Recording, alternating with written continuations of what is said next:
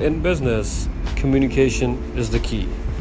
What communications tools do you use to make sure that all your team members are on the same page uh, and your company is running smoothly?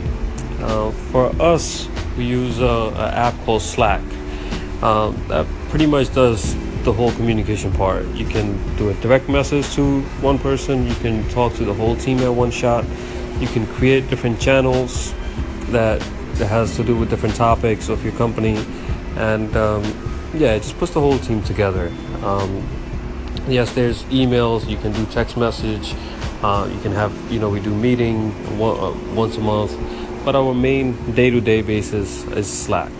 Um, yeah, let's share what what communication tool do you use?